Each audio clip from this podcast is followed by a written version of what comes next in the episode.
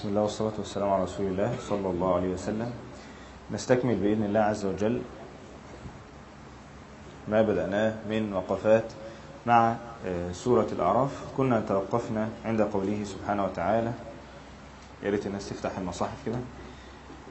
عند آية 32 كنا توقفنا عند آية 32 كله فتح المصاحف. طيب قبل ما نبدأ ونكمل في نفس الآيات اللي توقفنا عندها مراجعة سريعة كده على المعنى أو المعاني اللي ذكرناها المرة الماضية وخاصة إن كان جزاه الله خيرا يعني الدكتور حازم أشار إليا ببعض الوقفات طبعا شرف لنا كبير إن الدكتور حازم يحضر معانا يا جماعة الدرس وصاحب فضل عليا طبعا في تفسير القرآن جزاه الله خيرا يعني. من أول من يعني بعد والدي يعني أول من إيه شد أزري في قضية القرآن ودفعني للاهتمام بالقرآن فجزاه الله عني خير فكان أشار إلي بعض الإشارات في مسألة إزاي إن الشيطان بينوع المداخل على حسب حالة الشخص. فممكن مثلا مسألة الشبهة القدرية. ما نهاكم ربكم عن هذه الشجرة؟ الشبهة القدرية أو الشبهة الشرعية إن ليه ربنا يقول لنا نعمل كذا؟ ليه ربنا يقدر كذا؟ إن الشبهة دي ممكن تؤدي بالإنسان لو استمر الوضع واستمر مع هذه الشبهة ممكن تؤدي والعياذ بالله إلى سوء ظن بالله والخروج من الدين أصلا. قد يتهم الإنسان بجهله قد يتهم الرب سبحانه وتعالى. فده مدخل ممكن الشيطان يدخله مع الناس اللي بعيدة شوية. طب الناس بدأت تدخل الدين وبدأ يبقى فيه طاعات ممكن ينوع المدخل إن هم يخليهم يقعوا إن الشيطان يجعل الناس يقعون في الفحشاء. ده الناس اللي دخلت الدين بس لسه مش متمكنة جدا من الدين أو مش عاملة لدين الله عز وجل فممكن يجعلهم يقعوا, يقعوا في المعاصي. إن في تطور يعني الشيطان له مداخل على حسب كل الأشخاص اللي بيتعامل معاهم. النوع الثالث من الناس الناس اللي بتعمل للدين الناس اللي قاعدة في المساجد. قلنا إن هم ممكن يخليهم يعملوا المعصية نفسها داخل المسجد إن التعري كان داخل أو الطواف داخل الكعبة. أو أقيموا وجوهكم عند كل مسجد كان الآية 29 كان الدكتور حازم ذكر معنا إن ده ممكن يشير إلى قضية التعصب. إن كل واحد يتعصب إلى مسجده هو. لكن ربنا بيقول أقيموا وجوهكم عند كل إيه؟ مسجد. والمعنى اللي أشار ليه دكتور حازم وجدت إن بعض السلف أشار ليه بالفعل وبل رجحوا يعني مروا عن ابن عباس والضحاك واختاروا ابن قتيبة إن من معاني هذا هذا اللفظ إن إذا حضرت الصلاة فليصلي أحدكم في أي مسجد لا يقولن لا أصلي إلا في مسجدي. وبعضهم قال إن لما أنت تكون بتمر بجانب مسجد أو مسجدك اللي جنب بيتك أنت لا تريد الصلاة فيه وتريد الصلاة في مسجد آخر يفضل أن أنت لا تخص المساجد يعني بنوع من التعظيم طالما لم يخصها الله عز وجل وأنك تصلي في أي مسجد. لأن المساجد إنما جعلت لتجمع المسلمين في صلاة الجماعة وصلاة الجمعة المسجد الجامع الكبير في صلاة الجمعة والمساجد عامة في صلاة الجماعات. جعلت المساجد لإقامة الوجوه لوجه الله سبحانه وتعالى وأن ندعو مع الله أحدا ولنجتمع فيها فلا يجوز ولا ينبغي أن نجعل المساجد من أسباب التفرق. لك ده مسجد بتوع فلان وده المسجد بتوع الجماعة الفلانية وده مسجد. فتلاقي ناس لا يصلون في المساجد. أصبحت المساجد من أسباب التفرقة. بدل ما أن تجمع عدد المساجد أصبحت المساجد أحيانا تفرقها فإن الشيطان ممكن مش يلعب على وتر الفاحشة أو وتر الشهوة لا ممكن يلعب على وتر مشاعر الغضب وأن هو يتعصب لشخصه أو لشيخه أو لجماعته أو لمذهبه إن هذا التعصب لابد أن ننفيه بين المسلمين ولا سيما في المساجد إنما جعلت المساجد لتجمعنا على الخير لتجمعنا على الطاعة. فقال ربنا سبحانه وتعالى وأقيموا وجوهكم عند كل مسجد. يبقى القضية مش بس الإخلاص وإقامة الوجه. إحنا قلنا مسألة إقامة الوجه أن يكون الوجه خالصا لله سبحانه وتعالى لأن إحنا عندنا في القرآن يسلم وجهه ويقيم الوجه ويوجه وجه أني وجهت وجهي توجيه الوجه وإسلام الوجه وإقامة الوجه. كل ده أن الوجه يكون خالصا لله سبحانه وتعالى. فهنا الإقامة من معاني الاستمرار والدوام أن يكون الوجه خالصا لا يلتفت الإنسان لغير الله سبحانه وتعالى. معاني الثبات على الإخلاص. فربنا ما قالش وأقيموا وجوهكم عند المسجد. قال له أقيموا وجوهكم عند فمسألة إقامة الوجه بتفيد الإخلاص. عند كل مسجد هي دي اللي بتنفي التعصب. وادعوه مخلصين له الدين كما بدأكم تعودون. أيضا في يا بني آدم خذوا زينتكم عند كل مسجد وكلوا واشربوا ولا تسرفوا. مسألة أن الإنسان يتعامل مع الطاعات بتفخيم واحترام أنه يعظم هذه الطاعة فيأتي متزينا لأماكن الطاعة. وزي ما قلنا أن في ناس ما كانتش لم يكن عندها تصور كيف يكون الجمع بين الطاعة والتزين يعتقدون إن الطاعة دائما ملازمة ملازمة. للتقشف والزهد والجوع والعطش. لكن أحيانا هذه الأشياء تجعل الإنسان يضعف عن الطاعة. الجوع والعطش أحيانا تجعل الإنسان يضعف عن الطاعة. أحيانا يريد أن يتقوى ليفعل الطاعة. فيدخل الشيطان يقول له إيه؟ سيب الطعام وسيب الشراب. فيضعف أساسا عن فعل الطاعة. وهو الزاد الذي كان يكون له لفعل الطاعة. أيضا من الأسباب العجيبة جدا اللي قرأتها في أسباب نزول هذه الآية. طبعا المشهد كله بيتكلم على قضية التعري في الطواف مشهد كله وإن إزاي الشيطان نجح في المعركة الأولى مع أبينا آدم في قضية الأكل من الشجرة مما أدى إلى التعري وإزاي أنه نجح مع المتأخرين أنه جعل التعري حتى داخل الطاعة. المروي في أسباب النزول الأشهر يا بني آدم خذوا زينتكم عند كل مسجد رد على من يطوف عريانا.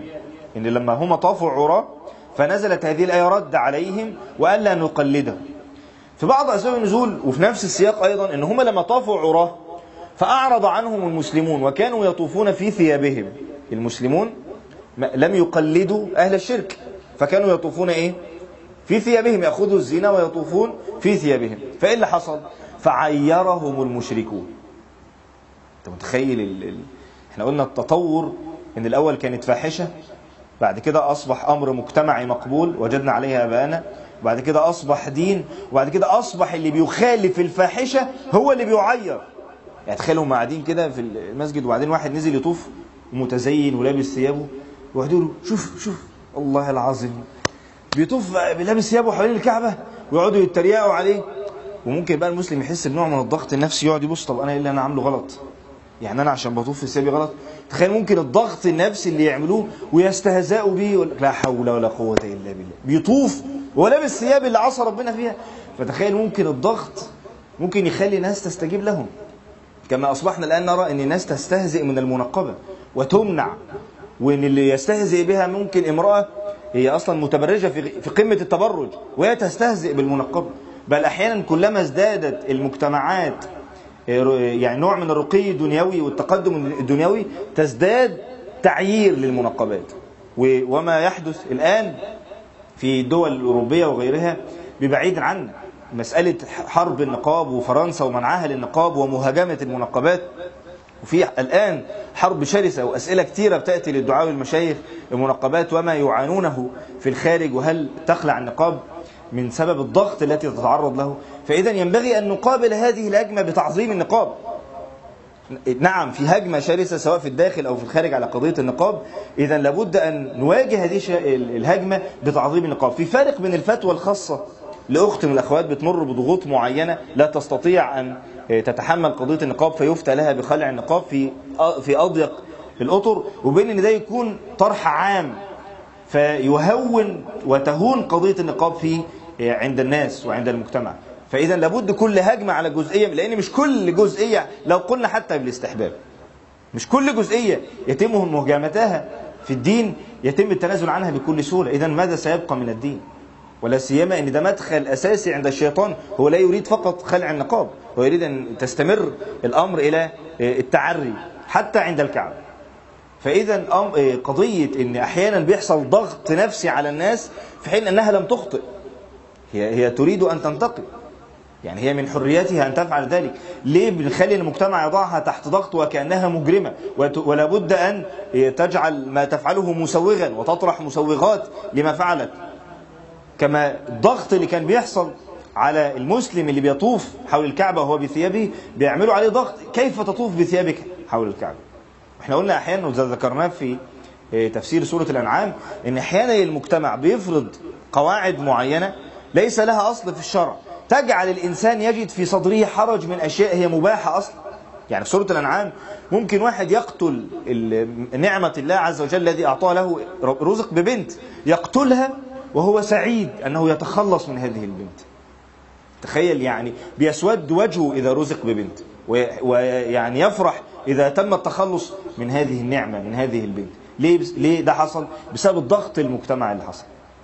إن أصبحوا سفهاء وزين لهم الشياطين قتل أولاده. فإذا أحيانا المجتمع يعمل نوع من الضغوطات لا نسمح لهذا أن ينتشر. المفروض نواجه هذه الضغوطات. طالما هذا الضغط يحلل حراما أو يحرم حلالا لابد أن ندفعه أن يقوم أهل الدين بمدافعة هذا الضغط حتى يصبح الأمر مستساغا مرة أخرى. إن خلاص إن المنقبات أصبح أمر مقبول مجتمعيا. لابد أن يحدث مدافعة نوع من أنواع المدافعة لكل أمر من أوامر الشريعة. إذا في نزل قول الله سبحانه وتعالى فيما روي بعض عن بعض السلف قل من حرم زينة الله التي أخرج لعباده كيف تحرمون عليهم لبس الثياب عند الطواف؟ من حرم ذلك؟ من حرم زينة الله التي أخرج لعباده؟ أخرجها لهم لعباده وليعبدوه بها. والطيبات من الرزق قل هي للذين آمنوا في الحياة الدنيا خالصة يوم القيامة. كذلك نفصل الآيات لقوم يعلمون. ثم قال ربنا سبحانه وتعالى ليس الحرام ما تقولونه ولكن الحرام هو الذي حرمه الله عز وجل. قل إنما حرم ربي. يبقى إذا ده نموذج مثالي لأهل الدين أو يعني لبيان يقوم به أهل الدين حينما يحدث تدليس لأمر من الأمور. كما قلنا في المرة الماضية حينما يحدث خلط بين الشعيرة قضية الطواف وبين نوع من المعاصي أو الشركيات.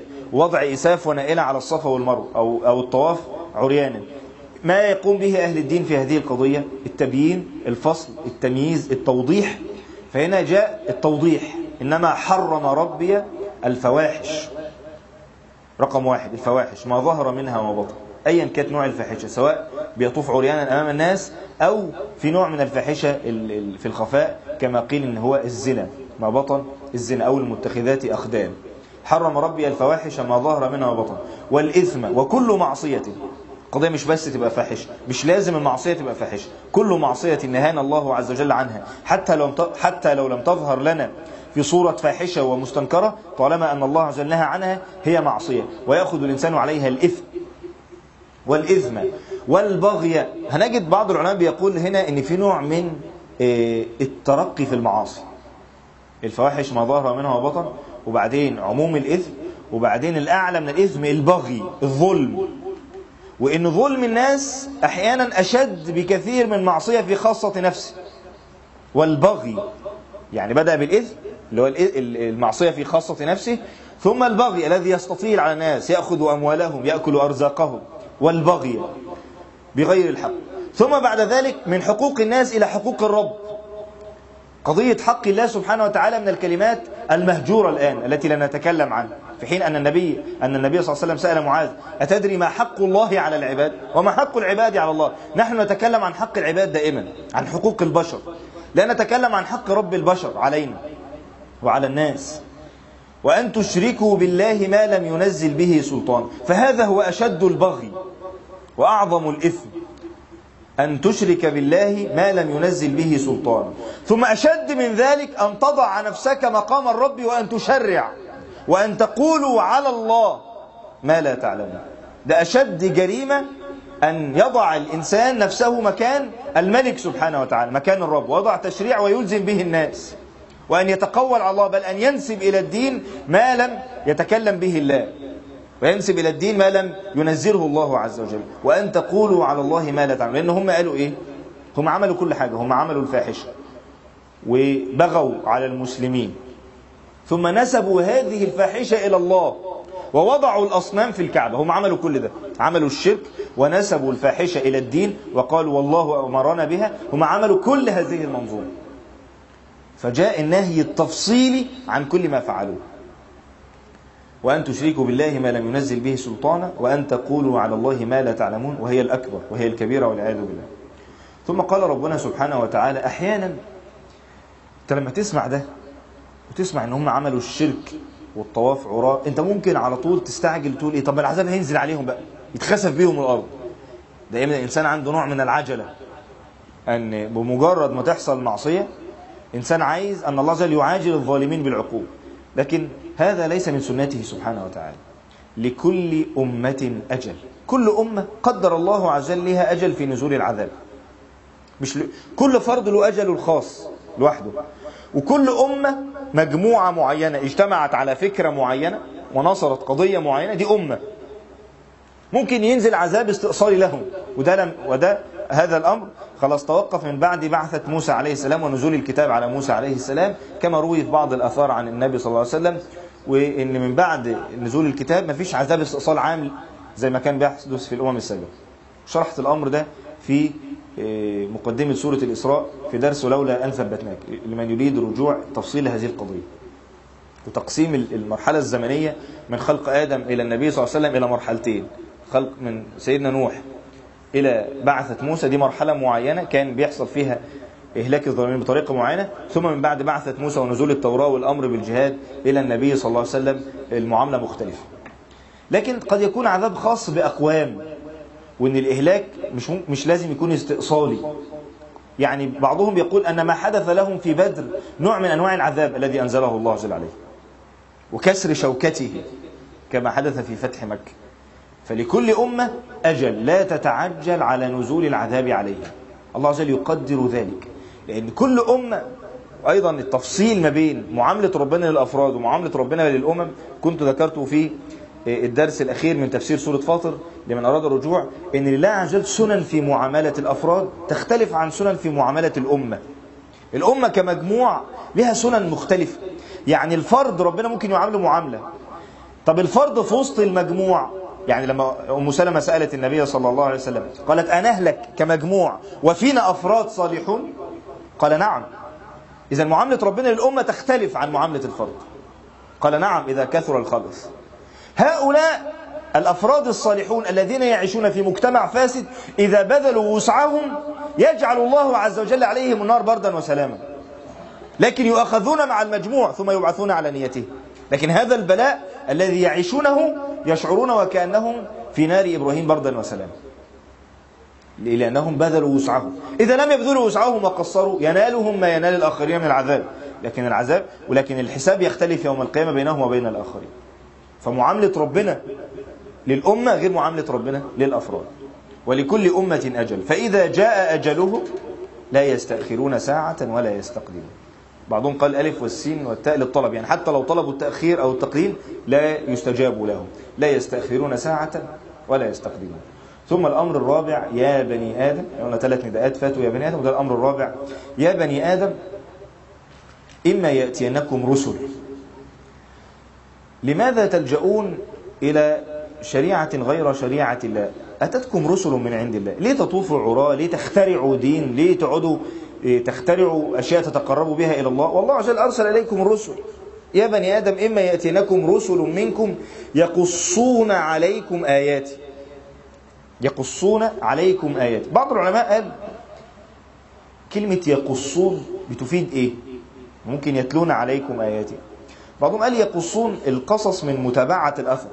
فأنهم يأتون إليكم بآية وآية وآيات متتابعات متتاليات.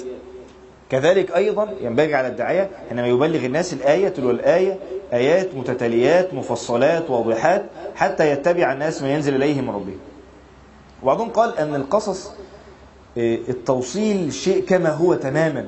إنك أنت ما بتمشي على أثر واحد بتضع قدمك على نفس تقص الأثر. يعني واحد ماشي قدامك وسايب اثار وانت تقص الأثر يعني أنت بتحط رجلك على نفس مكان الأثر. فأنهم بلغوا ما نزل اليهم من ربهم دون تغيير أو تحريف أو تبديل. فكأن هنا إشارة أيضا ينبغي على الدعاة إلى الله أن يبلغوا ما نزل إليهم من ربهم دون تحريف أو تبديل أو تغيير. يقصون عليكم آياتي. فالله عز وجل شهد للرسل بالأمانة. أي أتاكم الدين كاملا غير ناقص. يقصون عليكم آياتي.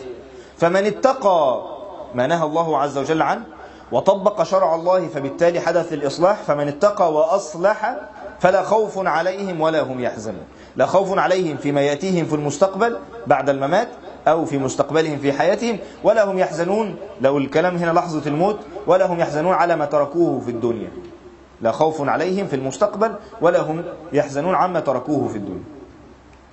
أما الصنف الثاني اللي لما أتتهم الرسل والذين كذبوا بآياتنا واستكبروا عنها. إحنا قلنا قضية لفظة الآيات متكررة كثيرا جدا في سورة الأعراف. وقلنا أكثر سورة تكرر فيها كلمة الآيات سورة الأعراف. وقلنا أن من محاور سورة الأعراف التعامل الخاطئ مع الآيات.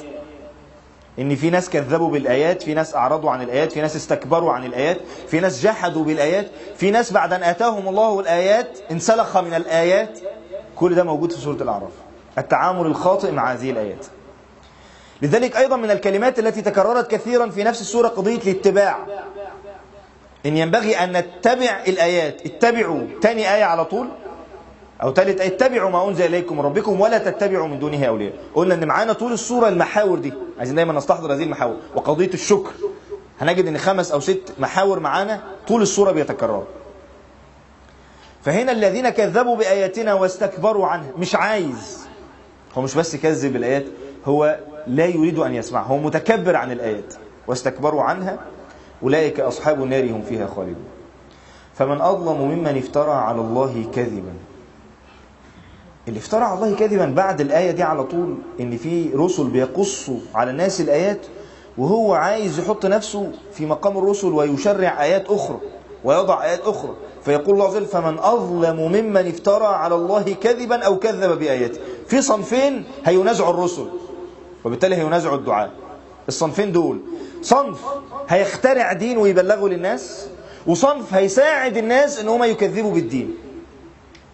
زي بالظبط وأن تشركوا ما لم بالله ما لم ينزل به سلطان وأن تقولوا على الله ما لا ما لا تعلمون. يبقى في صنفين من الناس في التعامل الخاطئ مع الآيات إن هم يخترعوا آيات أصلا يخترعوا دين وان يقولوا والله أمرنا بها عن الفحشاء والله أمرنا بها أو ان هم يساعدوا الناس على التكذيب بدين. فربنا بيقول دول أظلم ناس. فمن أظلم ممن افترى على الله كذبا أو كذب بآياته. وهنا نسبة تبديل الشرع إلى الظلم قضية مهمة جدا.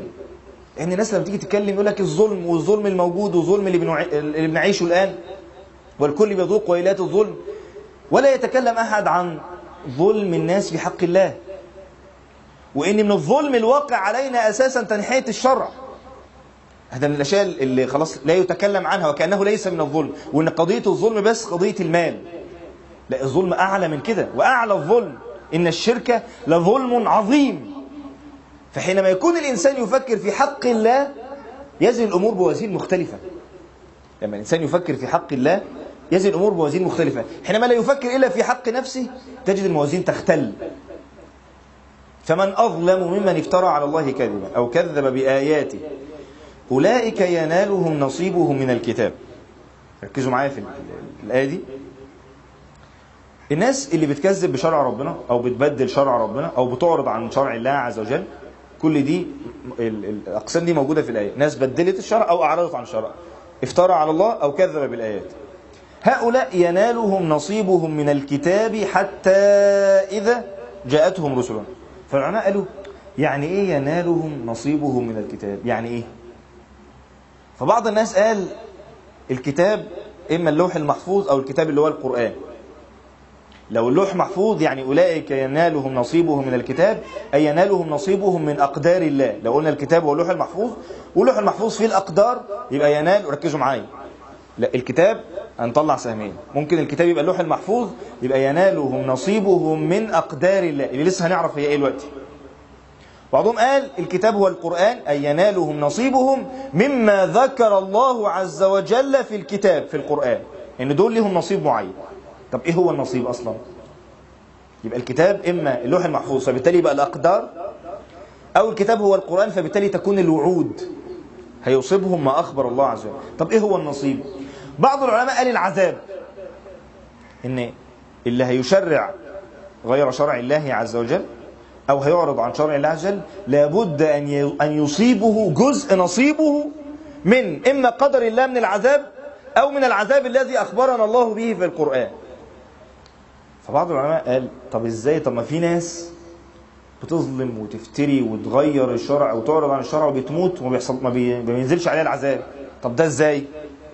المرة اللي فاتت اتكلمنا عن اللي بيحاول يتدخل في تفسير الآيات وينسبها للإعجاز العلمي ويتعجل في ذلك ده ممكن يخلي إن في ناس تشك في القرآن. من من من الأسباب اللي بتخلي الناس تشك في الدين إن ممكن أحد الناس يتعجل ويقول برأيه أمر في القرآن وينسب الآيات إلى إلى إلى شيء من الإعجاز العلمي المعاصر. ثم يتبدل الإعجاز العلمي ده اللي موجود ده وتصبح هي, هي لم تصبح حقيقة كانت نظرية. فالناس تشك في في القرآن. الآن ممكن معنا في الآية أن ممكن أحد الناس يتعجل ويفسر القرآن بشيء يخالف الأقدار اللي الناس بتشوفها في حياتها فيبدأ يشك في الدين. يعني ممكن واحد يطلع بقاعدة يقول أنا أفهم من الآية دي أن كل مبدل لشرع الله لابد أن ينزل عليه العذاب قبل أن يموت. تخيل واحد طلع فهم من الآية دي. وأنت قابلت كذا واحد وإحنا ياما شفنا يعني ناس بدلت الشرع وماتت موت عادية ما نزلش عليها العذاب. فتبدأ إيه؟ تبدأ الناس تحصل لها إيه؟ تبدأ الناس تنام. تبدأ الناس لها إيه؟ طب ننزل حاجة ساعة؟ تبدأ الناس تشك في الدين. يقول لك إيه ده؟ هو ده إزاي ده حصل؟ هو مش القرآن بيقول كذا؟ يبقى يا إما هو في تفسير آخر للعذاب إحنا مش فاهمينه يا إما في تفسير آخر للآية. واضح لأن الآية دي من الإيه؟ من المشكلات. طيب حلوها إزاي؟ قالوا كلمة حتى إذا جاءتهم رسلنا يتوفونهم بعض العلماء قال عشان أخرج أنا هختار إن نصيب معناها عذاب وهختار إن كلمة الكتاب معناها العذاب المذكور في القرآن وإن جاءتهم رسلنا يتوفونهم إن ده بيحصل يوم القيامة وياخدوهم من المحشر يوم القيامة ويتسألوا يوم القيامة عن الشركاء. أينما كنتم تدعون من دون الله. فبالتالي العذاب ما يلاقيه في سكرات الموت وفي القبر. إن هي لحظة الموت هيتعذب وفي القبر هيتعذب ويوم القيامة يتسأل فبالتالي العذاب هنا مش لازم يكون إيه؟ مش لازم يكون مشاهد. خلاص؟ بعضهم قال لا إحنا هنسيب كلمة حتى إذا جاءتهم رسلنا يتوفونهم على المعنى الظاهر إن دي لحظة الموت العادية. وإن كلمة نصيبهم معناه الأقدار المكتوبة له في اللوح المحفوظ من الأرزاق والأعمار. وأن الله لن يعجل لهم العقوبة بمجرد الافتراء على الله الكذب فربنا بيقول لك لما تلاقي أحد الناس افترى على الله كذبا اعلم أن الله لن يعاجله بالعقوبة. بل لابد أن ينال وهذا من حلمه سبحانه أن ينال نصيبه من الأقدار. أولئك ينالهم نصيبهم من الكتاب. هيفضل ياخد الأرزاق والأعمار بتاعته لغاية لما يموت. ونبدأ الحساب والعذاب يبدأ من بعد الموت. والمعنى ده انتصر له كثير من أهل العلم ولا سيما المتأخرين زي الإمام القاسمي وغيره. معايا؟ واضحة ولا مش واضحة؟ يبقى هيبقى معنى الآية أولئك ينالهم نصيبهم يعني الناس دي اللي غيرت الشرع وأعرضت عن الشرع عادي جدا هيفضل الأرزاق بتروح لهم وبياكلوا وبيشربوا عادي قدام الناس. الناس دايما معتقدة إيه؟ إن مثلا لو واحد طلع أنكر حاجة في الشريعة طلع في برنامج في التلفزيون وأنكر شيء في الشريعة. الناس عايزة إنه أول ما ينطق كلمة الكفر أو يغير شيء في شرع الله تنزل عليه صاعقة من السماء على الهواء مباشرة. وإلا يبقى ده يبقى إحنا يبقى إحنا نكذب القرآن. الناس عايزة التعامل كده. إن أي واحد يغلط العقوبة تنزل عليه مباشرة. يقول لك يقول لك لا يا عم ده الدين ده مش دين حق. إزاي ده بيغلط في الدين؟ النبي صلى الله عليه وسلم يقول ما أحد أصبر على أذى سمعه من الله. يدعون له يدعون له الولد ومع ذلك يرزقهم ويعافيهم. فمن معاني أولئك ينالهم نصيبهم من الكتاب أي تستمر الأرزاق والأعمار كما هي إلى أن يموتوا ويبدأ الحساب. حتى إذا جاء حتى إذا أي يستمر الرزق والأجل مستمر حتى إذا جاءتهم رسلنا. خلاص بقى. انتهى الإمهال وبدأت العقوبة. جاءتهم رسلنا يتوفونه لن يتركون أحدا. قالوا وبداية العذاب العذاب النفسي. إن يتقال له إن أنت كنت عايش في الوهم. أينما كنتم تدعون من دون الله. هم فين؟ الناس اللي أنت كنت معظمهم بعيد عن ربنا. الناس اللي أنت سبت ربنا عشانهم. هم فين؟ أينما كنتم تدعون من دون الله. قالوا ضلوا عنا. اختفوا. مش بس سابونا. ضل اللبن في الماء لما يعني لبن مجموعة مية كبيرة مثلا برميل ماء كبير وشوية لبن صغيرين تحطهم فيختفوا.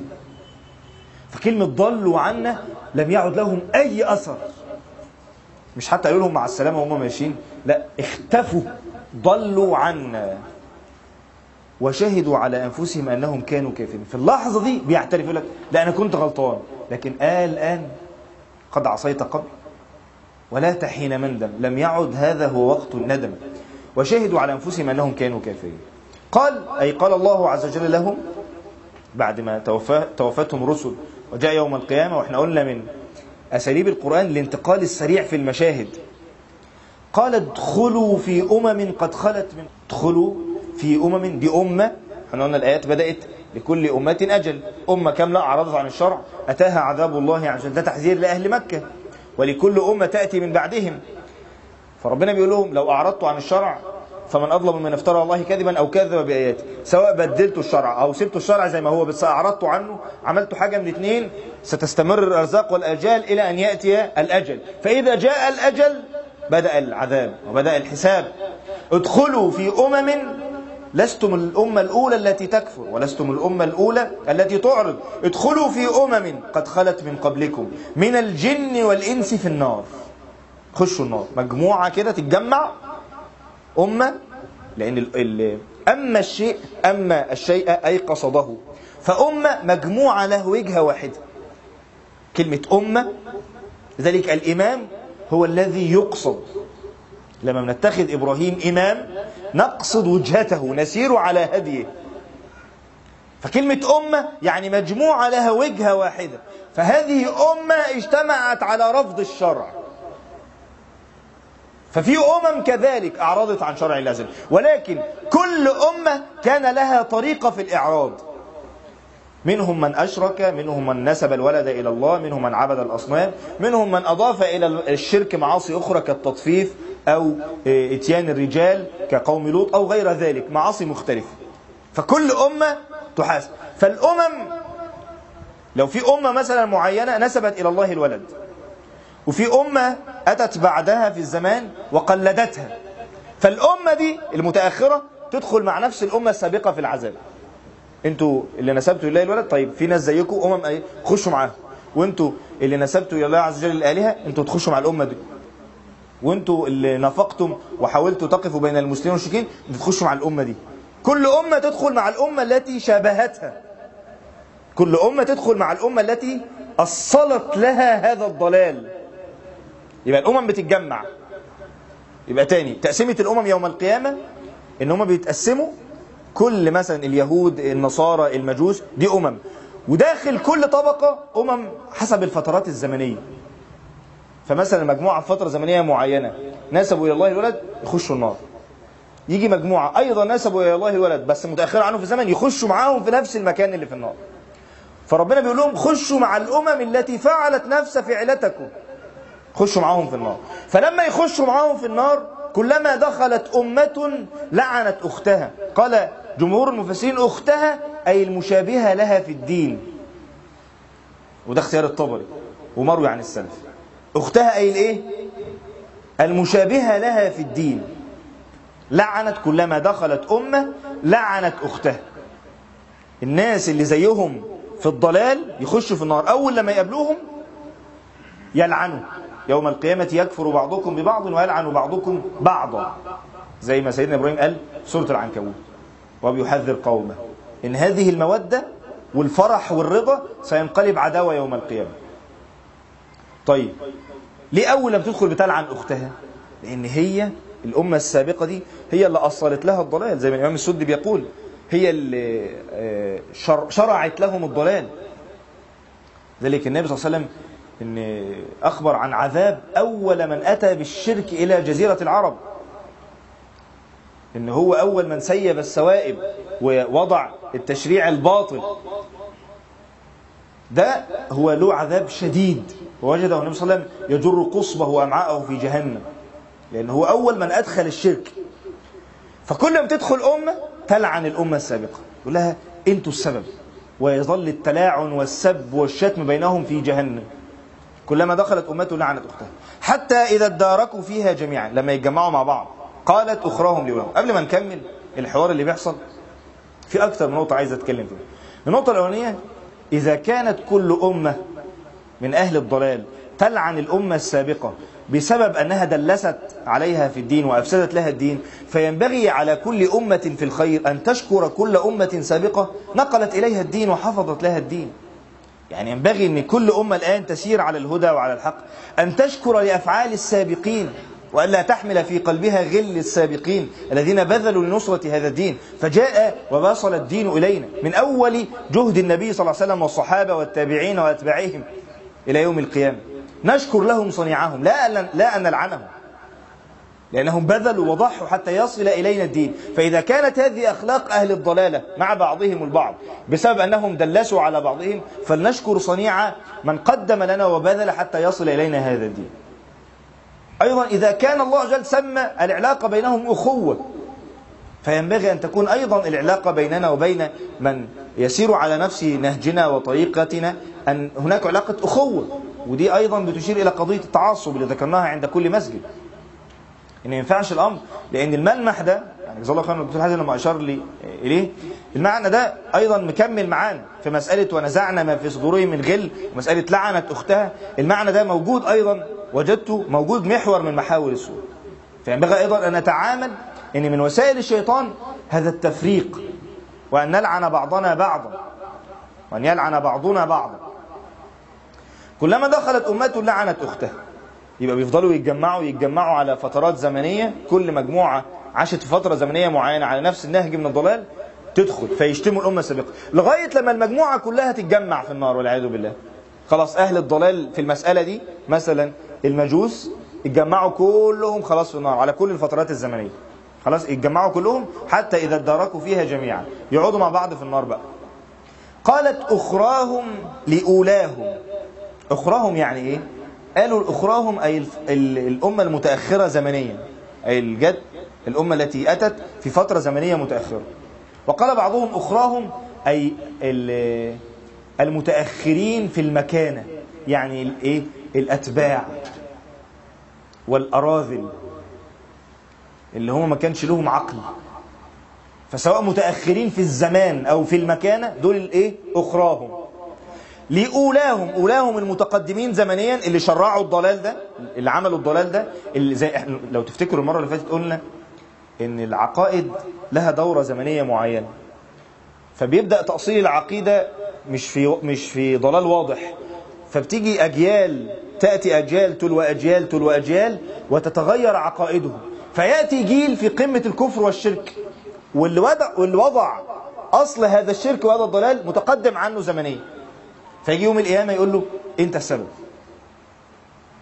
فقالت أخراهم لأولاهم. أولاهم حاجة من اثنين إما المتقدم زمنيا بس اللي أول واحد شرع قضية شرع قضية الضلال فالأجيال تلقته.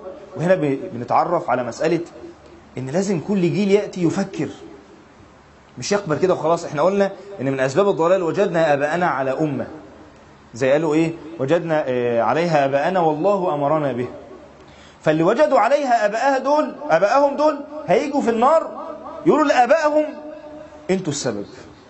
قالت أخراهم لأولاهم. يبقى أولاهم إما حاجة من اثنين المتقدمين زمنيا أو مك أو في المكانة القادة المتبوعون الذين كانوا يأمرون وينهون.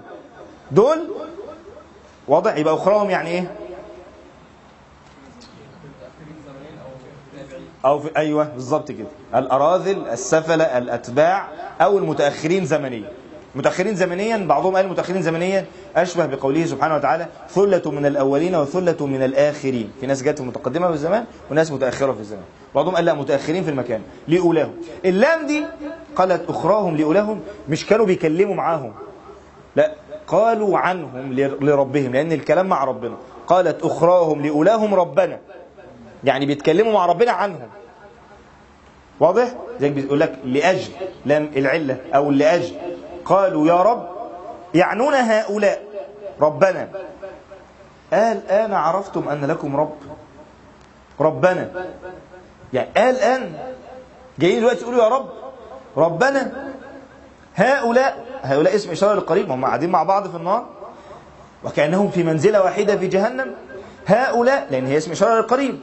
هؤلاء أضلونا. يا رب الناس دي ضحكت علينا. إحنا كان نفسنا نطيعك يا رب. إحنا كان نفسنا نوصل لك بس الناس دي هي اللي ضحكت علينا. هؤلاء أضلونا فآتهم عذابا ضعفا من النار. لأن هم مع بعض في نفس المنزلة. اداركوا فيها جميعا. فهم مستغربين. ده إحنا الأتباع ده إحنا الأراذل. ده إحنا اللي ما كناش بناخد حاجة أنتوا اللي كنتوا بتاخدوا الأموال وإحنا بننفذ وخلاص وما بيوصلوناش حاجة. فتفيت. فازاي نبقى مع بعض في نفس المنزلة؟ إزاي؟ هؤلاء اضلونا فآتهم عذابا ضعفا من النار. يا رب ضع شوف ال- ال- الغضب والحقد اللي جواهم مش يا رب طلعنا من النار لا. آتيهم عذابا ضعفا من النار. الأتباع بيتكلموا عن القادة. المقلدين اللي قلدوا بدون تفكير أو نفذوا بدون تفكير بيتكلموا عن القادة. يا رب دول اللي ضيعونا. هؤلاء أضلونا. فآتهم عذابا ضعفا من النار ربنا رد عليهم قال لهم إيه؟ متوقعين بقى الضعفاء؟ إن ربنا يقول لهم إيه؟ آه أنتوا فعلا كنتوا طيبين وكان نفسكم فعلا والناس دي وحشة. أنتوا اطلعوا خشوا أنتوا الجنة والناس دي تنزل. لا. قال لكل ضعف ولكن لا تعلمون يعني إيه لكل ضعف؟ أي لكل منكم الأتباع والقادة. لكل عذاب يستحقه ويضاعف له العذاب. طب الأتباع والقادة اللي أصلوا للضلال إحنا عرفنا أو منطقي نفهم هم هيضاعف لهم العذاب ليه؟ إن هم اللي أصلوا هم اللي أضلوا الناس هم اللي لما نشروا الضلال وخدوا ال- العائد المادي ده لأن دايما الضلال بيجي من وراه عائد مادي زي مكة لما كانوا يحطوا الأصنام ويجي تأتي القرابين الاصنام كانوا هم اللي بياخدوا القرابين. يعني الأصنام مش بتصحى بالليل تاخد القرابين. ما هي كانوا هم بياخدوا الإيه؟ هذه القرابين ويضحكوا على الناس. فهم اللي استفادوا دنيويا. هم اللي حققوا المكانة الدنيوية والسؤدد والشرف. هم اللي أضلوا الناس. فأنا ممكن ممكن الإنسان يتفهم ببساطة لماذا يأخذ القادة أو هؤلاء المتبوعون وهؤلاء السادة يأخذون ضعف في النار. طب الأتباع الغلابة اللي اتضحك عليهم أو يظنون أنهم ضحك عليهم. معتقدين أنهم اتضحك عليهم. ليه ياخدوا ضعف من العذاب؟ قضية الأتباع والمتبوعين في القرآن مذكورة في صور كتير جدا. تحتاج إلى دراسة. جزاه الله خيرا. دكتور صلاح الخالدي عمل بحث وإن كان صغير شوية اسمه الأتباع والمتبوعون في القرآن. أنصح بقراءته يعني. بحث قيم. لكن الأمر فعلا موجود بكثرة في القرآن سورة غافر سورة صاد. وهنا سورة الأعراف سورة سبأ سورة البقرة في أول سورة البقرة. الناس من يتخذ من دون الله أندادا. موجودة في أكثر من موطن في القرآن قضية الذين استضعفوا والذين استكبروا والحوار اللي بيحصل ما بينهم. هنا ربنا سماهم أخراهم وأولاهم ما سماهمش ما سماهمش مستضعفين ومستكبرين. لأن هنا القضية أجيال بتأتي وراء أجيال بيحصل فيهم ضلال. وأن هدف الشيطان إضلال كل الأجيال القادمة. فجه التعبير بكلمة أخراهم وأولاهم مش قضية استضعاف. طيب. قال لكل ضعف. طب إحنا عرفنا لماذا يضاعف العذاب للقادة. طب لماذا يضاعف العذاب لهؤلاء الأتباع لأخراهم دول؟ لماذا؟ قال بعض أهل العلم لأنهم لم يشكروا نعمة الله في العقل وفي وصول الرسالة إليهم. لم يتفكروا. قالوا لو كنا نسمع أو نعقل. وأيضا بدون هؤلاء المستضعفين لا يوجد قادة. المثل المصري الشهير اللي بيلخص القضية كلها قال لك يا فرعون إيه اللي فرعنك قال إيه؟ ما لقيتش حد يلمني. هي الناس بتسمع كلام هو حد يلاقي دلع وما يدلعش. فهو بالظبط كده فهو أنتوا مش فاهمين لذلك أحد أهل أهل العلم فيما اذكر ابن عاشور بيقول ولكن لا تعلمون إن الخطاب للا تعلمون للمستضعفين بيقول لهم أنتم لا تعلمون مدى جرمكم وكيف تسببتم أنتم في إضلالهم. مش بس هم اللي اضلوكم أنتوا أيضا أنتم أيضا تسببتم في إضلالهم. يعني أنتوا شجعتوهم إن هم يستمروا. أنتوا اللي خليتوهم يستمروا في المكان ده. أنتوا اعطيتوهم السؤدد والشرف والمكانة والمال فكيف لا يستمروا؟ فكنتم من أسباب إغوائهم ولكن لا تعلمون ذلك. لذلك يضاعف لكم العذاب. قال لكل ضعف ولكن لا تعلمون. كله هيتعاقب على حسب جريمته. وقالت أولاهم لأخراهم أولاهم بقى قاعدين في النار وسامعين إيه؟ أخراهم ال- الأتباع والأراذل بيقولوا لربنا يا رب ضاعف لهم العذاب. ودول قاعدين. فأول لما الرد جه إن كلنا زي بعض. فأولاهم بصوا لأخراهم كده. فما كان لكم علينا من فضل. اختلفوا في ما لكم علينا فضل. إما لو بيتكلموا عن الدنيا يعني السادة بيقولوا للأتباع بيقولوا أنتوا هتمثلوا أنتوا هتعملوا نفسكم كنتوا عايزين دين. إحنا استمتع بعضنا ببعض. إحنا أصلنا ضلال وإنتوا كنتوا عايزين ضلال. طب ما كان في ناس كويسه ما رحتوش ليه مشيتوا مع الناس الكويسه ذلك أحد ال- الحوارات اللي حصلت في سوره صاد في النار لما المستضعفين إيه خلاص فصل الأمر بينهم وقالوا برضو يا رب من قدم لنا هذا زده عذابا ضعفا في النار في سوره صاد قالوا ما لنا لا نرى رجالا كنا نعده من الأشرار. المستضعفين بيقولوا إيه ده. القادة كانوا بيقولوا لنا على ناس أشرار. هي الناس دي مش المفروض تبقى في النار معانا. مش كانوا بيقولوا لنا دول أشرار دول أشرار. هم الأشرار دول مش المفروض يبقوا في النار ولا إيه؟ مش موجودين في النار ليه؟ ما لنا لا نرى رجالا. كنا كنا فاكرين هم أشرار. كنا نعدهم من الاشرار اتخذناهم سخريا. يا ترى إحنا كنا بنتريق عليهم هم طلعوا صح؟ ولا هم في النار بس إحنا من كتر العذاب مش شايفينهم؟ أم زغت عنهم الأبصار؟ ما لنا لا نرى رجالا. كنا نعدهم من الاشرار فهو أحيانا يقول له طب ما أنت عارف إن كانت في ناس مخلفانا ما مشيتش معاهم ليه؟ أنت اللي كنت حابب تبقى معايا. فما تترسمش وتقول أصل أنا كان نفسي أبقى كويس. فما لكم علينا من فضل أي لم يكن لكم فضل دين في الدنيا. أو فما لكم علينا من فضل ربنا مش هيفضلكم عننا وهنبقى كلنا متعذبين مع بعض في الآخرة. فما لكم علينا من فضل. فذوقوا العذاب بما كنتم تكسبون. إما القادة بيقولوا للمتبوعين قادة بيقولوا للأتباع فذوقوا. أو ربنا بيقول للاثنين إن كل واحد اكتسب شيئا. كل واحد اكتسب شيئا فسيعاقب عليه.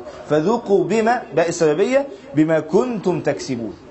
كل واحد أنت خدت السؤدد والمكانه وأنت استفدت من وجوده معاك وأنتوا الاثنين استمتعتوا ببعض فذوقوا ما بما كنتم ذوقوا العذاب بما كنتم تكسبون. إن الذين كفروا إن الذين كذبوا بآياتنا واستكبروا عنها تاني تكذيب الآيات والاستكبار عنها معنى المتكرر معانا طوال السورة. لا تفتح لهم أبواب السماء ولا يدخلون الجنة حتى يلج الجمل في سم الخياط. لحظة الموت. لما يجي يموتوا حتى إذا جاءتهم رسلنا يتوفونهم تطلع الروح. لا تفتح لهم أبواب السماء ولا يدخلون الجنة حتى يلج الجمل في سم الخياط. كما كانوا مستكبرين عن دخول الدين وكانوا لا يدخلون الدين ولا يدخلون المسجد حتى يلج الجمل في سم الخياط كذلك لا تفتح لهم أبواب السماء ولا يدخلون الجنة حتى يلج الجمل في سم الخياط كان عنده كبر واخد قرار إن لو الدنيا اتقلبت مش هيخش الدين مش هيخش المسجد مش عايز مستكبر رافض. فكذلك يعامل بنفس المعامله طب أنت مش كنت مستكبر؟ والكبر في نوع من العلو والارتفاع؟ أنت لن يسمح لك بدخول السماء. لا تفتح لهم أبواب السماء وتلقى في في الأرض والعياذ بالله. فإذا صعدت روحه والحديث المشهور براء بن عازب صعدت روح الكافر والعياذ بالله والفاجر والمنافق إذا صعدت روحه لا تفتح لها أبواب السماء وتلقى من السماء. أما روح المؤمن تفتح لهم أبواب السماء. لأنه كان يقبل على الله عز وجل. وطوال حياته المؤمن كان تصعد منه الأعمال إلى السماء إليه يصعد الكلم الطيب والعمل الصالح يرفعه. أما هؤلاء لم يكن يصعد لهم عمل صالح. فروحه الآن تسير في طريق غريبة شاذة طريق لم تصعد لها أعمال من قبل. أما المؤمن فروحه تصعد في نفس الأماكن التي كانت تطلع منها الطاعات. على طول المؤمن كان طاعات شغالة وكلم طيب بيطلع. فروح المؤمن تطلع في سهولة ويسر تطلع في سهولة ويسر. خلاص أعمال صالحة بتطلع منه. أما الكافر والعياذ بالله هو لم تصعد منه أعمال. فهل تريد روحك أن تصعد الآن؟ لا تصعد. كنت ملتزما بالأرض فتكون روحك في الأرض. أخلد إلى الأرض واتبع هواه فتلقى روحه في الأرض. والعياذ بالله. لا تفتح لهم أبواب السماء. ولا يدخلون الجنة حتى يلج الجمل في سم الخياط. اسلوب تهكمي. انت ممكن ولا يدخلون الجنة حتى فيفتكر إن في أمل. فيقول طيب ماشي إمتى أدخل الجنة؟ حتى يلج الجمل في سم الخياط. الجمل؟ كثير من أهل العلم قال هو الجمل المعروف. ده مروي عن ابن مسعود وكثير من الصحابة. حتى كان بعضهم بينص عشان ما يتفهمش إن الجمل له معنى تاني يقول الجمل ذو القوائم الأربع زوج الناقة. كانوا بينصوا على ده عشان ده كان رأي ابن مسعود ومدرسة ابن مسعود وكثير من السلف.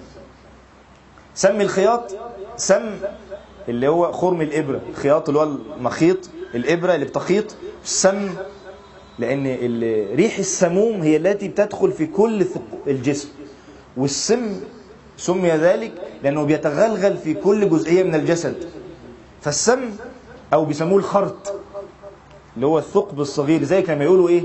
فلان خريت أي يستطيع أن يسير في الأماكن الضيقة.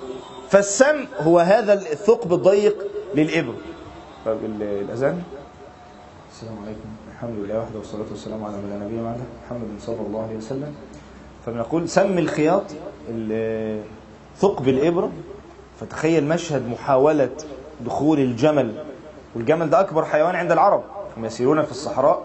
أكبر حيوان يرونه الجمل.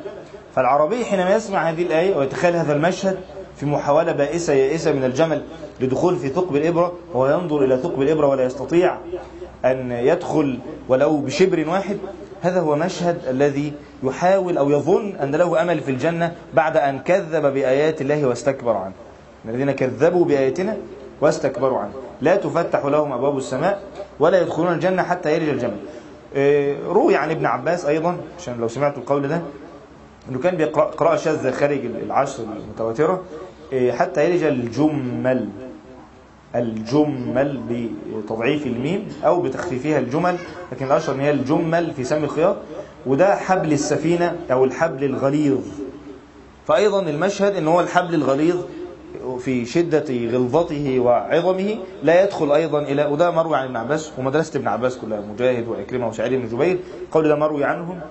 لكن الأشهر كما قلت هو إيه، لأن إحنا بنقرأ قراءة الجمل وهي القراءة المتواترة. المش... إيه، اللي هو الجمل المعروف الحيوان المعروف. وأيا كان الخلاف لا يضر لأن الغرض هو الاستحالة. وأنه مثل عربي يضرب للاستحالة. حتى يلج الجمل كما يقولون إيه، إيه، سوف أعطيك إذا شاب الغراب. يعني الغراب بقى لونه أبيض يعني مثل يضرب للاستحالة. حتى يلج الجمل في سم الخياط. وكذلك نجزي المجرم. كل مجرم وأعرض. وأيضا هناك إشارة إلى أن التكذيب بالآيات والاستكبار عنها هي جريمة. هي من أشد الجرائم. فسماه الله عز وجل مجرم. فإعادة استعمال مصطلحات القرآن في أوضاعها الحقيقية. إن مغير الشرع ومبدل الشرع والمعرض عنه والمستكبر عنه هو مجرم. لأن الذي يريد أن يحاول أن يصرف الشمس عن الناس أو يصرف النور عن الناس هو مجرم. فكذلك الذي يريد أن يصرف الوحي عن الناس هو أشد إجراما. الذي يريد أن يصرف الشرع عن الناس وأن يبعد الوحي عن الناس هو أشد إجراما. فسماه الله عز وجل هنا مجرم. وكذلك نجزي المجرمين. لهم من جهنم مهاد ومن فوقهم غواش. جهنم مهاد من أسفل منهم ومن فوقهم غواش والعياذ بالله. كما أحاطوا بالناس وأرادوا أن يمنعوا عنهم الدين فكذلك تحيط بهم جهنم. وكما أن الشيطان أخبر في أول السورة أنه سوف يحيط بالناس من بين أيديهم ومن خلفهم وعن أيمانهم وعن شمائلهم ولم يذكر فوق وتحت هنا من فوقهم غواش ومن تحتهم غواش فكما يفعل شياطين الإنس والجن بإحاطة الناس حتى لا يصل إليهم الدين فتكون من عقوبتهم في النار والعياذ بالله أن تحيط بهم النار من. من لهم من جهنم مهاد أي من أسفل منهم ومن فوقهم غواش. وكذلك نجزي الظالمين. ظلموا الناس وظلموا أنفسهم بإبعادهم عن الوحي. والذين آمنوا وعملوا الصالحات أي أن هناك بالرغم من وجود القادة من وجود السادة من وجود من وجود فريق المضلين من وجود كل هذه الشبهات والشهوات إلا أنه بالرغم من ذلك ظهر فريق لأهل الإيمان وثبت على ذلك. وهذا الفريق كان بوسعه النجاة والذين آمنوا وعملوا الصالحات لا نكلف نفسا إلا وسعها. عشان محدش يقول طب أنا أعرف إزاي؟ طب ما هم اتضحك عليهم طب أنا ممكن يضحك عليا. لو بذلت ما في وسعك فقد فعلت ما يرضاه الله منك. لذلك ربنا بيقول هنا والذين آمنوا وعملوا صالحات أي بالرغم من وجود هؤلاء الأتباع والقادة ووجود آه، وجود المتبوع المتبوعين والقادة ووجود الأتباع الأراذل ووجود انتشار الشبهات وانتشار الشهوات كان هناك فريق من أهل الإيمان. إنه كان فريق من عبادي يقولون ربنا آمن. أين أنت منهم؟ ثم يخبرنا الله عز وجل أن هذا بوسعك. طالما ربنا اختارك أن تكون موجود في هذا الزمان أنت تستطيع وابتلى المرء على قدر دينه. والذين آمنوا وعملوا الصالحات هذه الجملة المعترضة لتسكب في قلبك الطمأنينة تقول طب أنا ما أعرفش. لا أستطيع. لا ربنا بيقول لا نكلف نفسا إلا وسعها. وكثير من أهل العلم ومروي عن سيدنا معاذ بن جبل إن أن الله لم يقل لا نكلف نفسا إلا جهدها. يعني مش مطلوب إنك تجيب آخرة في الجهد لا الوسع غير الجهد. والذين لا يجدون إلا جهدهم. سورة التوبة إنه كان بيحتطب وهو ما عندوش المال وبيجتهد وبيتعب عشان يجيب قليل من المال. إنما الوسع أن تفعل الفعل وأنت في نوع من الأريحية. مش مش في آخر الجهد. أنت مش مطلوب منك أقصى شيء. أنت لو فعلت حتى المتوسط تنجو. والذين آمنوا وعملوا الصالحات لا نكلف نفسا إلا وسعها. أنت تقول الأمر في وسعي. ذلك مروي عن معاذ رضي الله عنه أنه قال المقصود اليسر لا العسر. يسرها لا عسرها لا نكلف نفسا إلا وسعها أي ما يستطيعه هذه الجملة المعترضة هامة جدا لأنه ممكن سياق الآيات يخلي واحد يخاف. يقول طب ما أنا ممكن أكون مضحوك عليا طب أنا ما أعرفش طب فهنا ربنا سبحانه وتعالى يقول لك ارجع اقرأ الآيات تاني وشوف أنت بتثق في مين تسمع كلام مين ما هو خطابهم هل يتكلمون بالآيات هل تتبع الرسل هل تتبع من يقص عليك الآيات أم تتبع أهل الضلال وأهل البغي وأهل الظلم؟ أين أنت في في طريق أي تسير؟ لا نكلف نفسا إلا وسعها. أولئك أصحاب الجنة. هم فيها خالدون. هؤلاء أصحاب الجنة لما دخلوا لا يعني أنهم من أصحاب الجنة أنه ليس بينهم خلاف. كان بينهم خلاف. كان بينهم بعض الاختلافات. ربنا سبحانه وتعالى أمرنا شرعا إن إحنا نقيم وجهنا عند كل مسجد. إن إحنا ما نتعصبش لحزب أو لجماعة أو لمسجد معين نتعصب إليه. ده أمر الله الشرعي. لكن أمر الله القدري أن سيظل بيننا خلاف وندافع هذا بهذا ندافع الشرع بالقدر وندافع القدر بالقدر. فنحاول قدر المستطاع أن نقلل هذا الخلاف إنما لن ينتهي. وسيستمر هذا الخلاف. والخلاف أيضا كان في درس في أظن الدرس السادس سورة الأنعام تكلمت درس كامل عن قضية الخلاف في قوله سبحانه وتعالى أو يلبسهم شيع ويذيق بعضهم بأس بعض. وأن الأمر بيمر بثلاث مراحل اللبس ثم الشيع ثم إذاقة البأس. إن إحنا الأول بيحصل لبس في الأمور فنتشيع ثم نذيق بعضنا البأس. بدل ما نذيق بأسنا لغيرنا نذيق نحن بعضنا بأس بعض وأن الأمر بيمر بثلاث مراحل. والأمر موجود بالتفصيل في سورة الأنعام. فسيظل بيننا خلاف. والخلاف وضعه الله عز وجل بيننا كنوع من أنواع البلاء. فالذي يظن أن كل خلاف سيرفع هذا واهم لن يحدث. فالبلاء الخلاف أشبه بوضع الشهوة في الإنسان ستظل موجودة. هو يحاول أن يضعها في الحلال أن يعني يكبحها أن يصوم أن يغض البصر. فكذلك الخلاف. ماذا نفعل عند الخلاف؟ ألا نحسد بعضنا ألا نحقد ألا نطعن بعضنا في ظهر بعض أن لا يطعن أحد في ظهر أخيه أن نتغاضى أن نتغافل. أخلاق الخلاف. وأن وجود الخلاف بيترتب عليه طاعات عظيمة جدا. يعني دايما الإنسان دايما الإنسان له قصر نظر. يعني يقول لك إيه؟ طب ليه ربنا ما خلاش كل النصوص قاطعة؟ في حين أن وجود النصوص بهذه الطريقة أنشأ علوم وعلماء وفقه واجتهاد وبذل وتضحية الفهم مراد الله سبحانه وتعالى. كل هذه الطاعات كانت ستختفي لو كان الدين جاي زي ما هو عايز. فأيضا اللي معتقد أن كان الدين كله يبقى حاجة واحدة ومفيش خلاف في كمية طاعات بتظهر في الخلاف لا يعلمها إلا الله. تضغط على نفسك عشان أخوك. وتكسر نفسك نفسك لأخيك وتتغاضى وتتغافل. وأن الأمر محتاج حساب للأولويات هل أنت الآن تغضب من أخيك هو ده الأولوية؟ أنت توجه أنت معك عشرة أسهم توجه تسعة منهم في صدر أخيك أو في ظهره وتعتقد أنك تدافع عن الدين. ولا يبقى إلا سهم واحد تتكاسل أن تضربه في عدوك ثم تقول أنا أحامي عن الدين. فالقضية الخلاف سيظل موجود. وسوف يدخلون الجنة وهذا الغل موجود إلى أن ينزع قبل أن يدخلوا الجنة. إلى لحظة الدخول يقول ربنا سبحانه وتعالى ونزعنا ما في صدورهم من غل تجري من تحتهم الأنهار. هذا الغل الموجود إن ممكن إنسان طائع ويكون في صدر هذا الغل. ذلك بعض أهل العلم حاول يهرب من المعنى ده وقال لا المقصود الغل في الآخرة مش في الدنيا. وإن كلمة غل هنا مقصود بها حسد أي لا يحسد بعضهم بعضا لتفاوت درجاتهم في الجنة.